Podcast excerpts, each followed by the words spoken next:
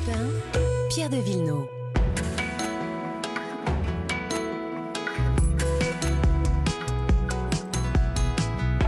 Comme tous les week-ends, les questions d'environnement et de patrimoine. Bonjour Laure d'Autriche. Bonjour. L'histoire dans un instant, mais d'abord avec vous, Virginie Salmen, bonjour. Bonjour. On va évoquer la question des oiseaux, puisque nous sommes au creux de l'hiver et nos amis les oiseaux dépensent beaucoup d'énergie à trouver de la nourriture. Vous nous donnez donc le mode d'emploi pour fabriquer nous-mêmes une boule de graisse pour leur donner, allez, un petit coup de pouce. hein. Oui, c'est pas seulement une petite activité du samedi à faire avec les enfants, hein, nourrir les oiseaux, ça veut dire aussi euh, leur prêter attention, les observer, et c'est donc un premier pas vers la protection de la biodiversité.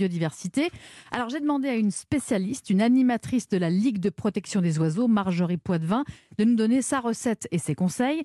C'est assez simple à faire. La seule difficulté, c'est de trouver la bonne graisse. Euh, Dans l'idéal, il faut de la margarine. Alors attention, sans huile de palme et sans sel, nous dit-elle. Euh, Pas de sein doux ou de graisse animale parce que ça entraîne des problèmes cardiovasculaires, figurez-vous, euh, chez les oiseaux comme chez les humains en trop grande quantité. Alors voilà les ingrédients des graines de tournesol entières, deux cuillères à soupe environ, des cacahuètes, ni grillées ni salées, Mhm. des cacahuètes nature, donc une cuillère à C'est pas soupe. celle qu'on prend avec le whisky. en fait. Voilà, exactement.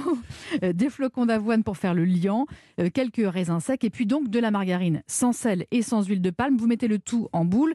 Euh, Si vous voulez la suspendre à un balcon ou à un arbre, vous pouvez glisser un morceau de ficelle à l'intérieur qui se fixera quand la boule va durcir. Vous la laissez au réfrigérateur au moins deux heures et c'est prêt. Et quel est l'avantage par rapport aux boules qu'on achète dans le commerce? Alors c'est plus économique et on connaît exactement les ingrédients. Il n'y a pas d'additifs, il n'y a pas de petits filets en plastique non plus sur les boules. Ça n'est pas recommandé pour les oiseaux qui peuvent en ingérer des petits morceaux.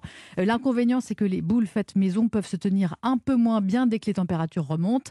Euh, Mais j'ai appris que les rouges-gorges par exemple ne savaient pas s'agripper pour manger sur une boule suspendue. Ils ramassent ce qui tombe au sol. Ah. Donc pour ceux qui veulent y consacrer un peu plus de temps et voir plus d'espèces d'oiseaux, la LPO recommande carrément de confectionner ou d'acheter une petite mangeoire pour y déposer juste des graines. C'est ce que nous dit Marjorie Poitvin.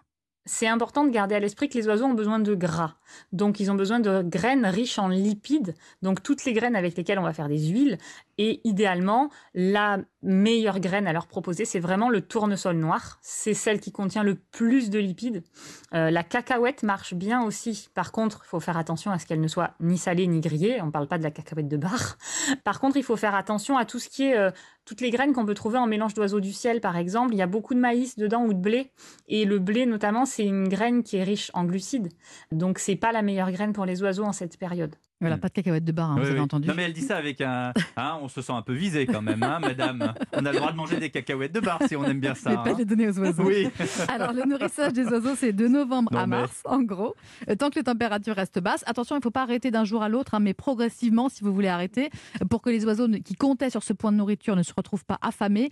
Et l'idéal, c'est aussi de mettre un point d'eau, une petite soucoupe pas très profonde, euh, pour qu'ils puissent boire et se laver. Il y a le dentifrice aussi avec ou- Non, pas de dentifrice, juste de l'eau, c'est bien.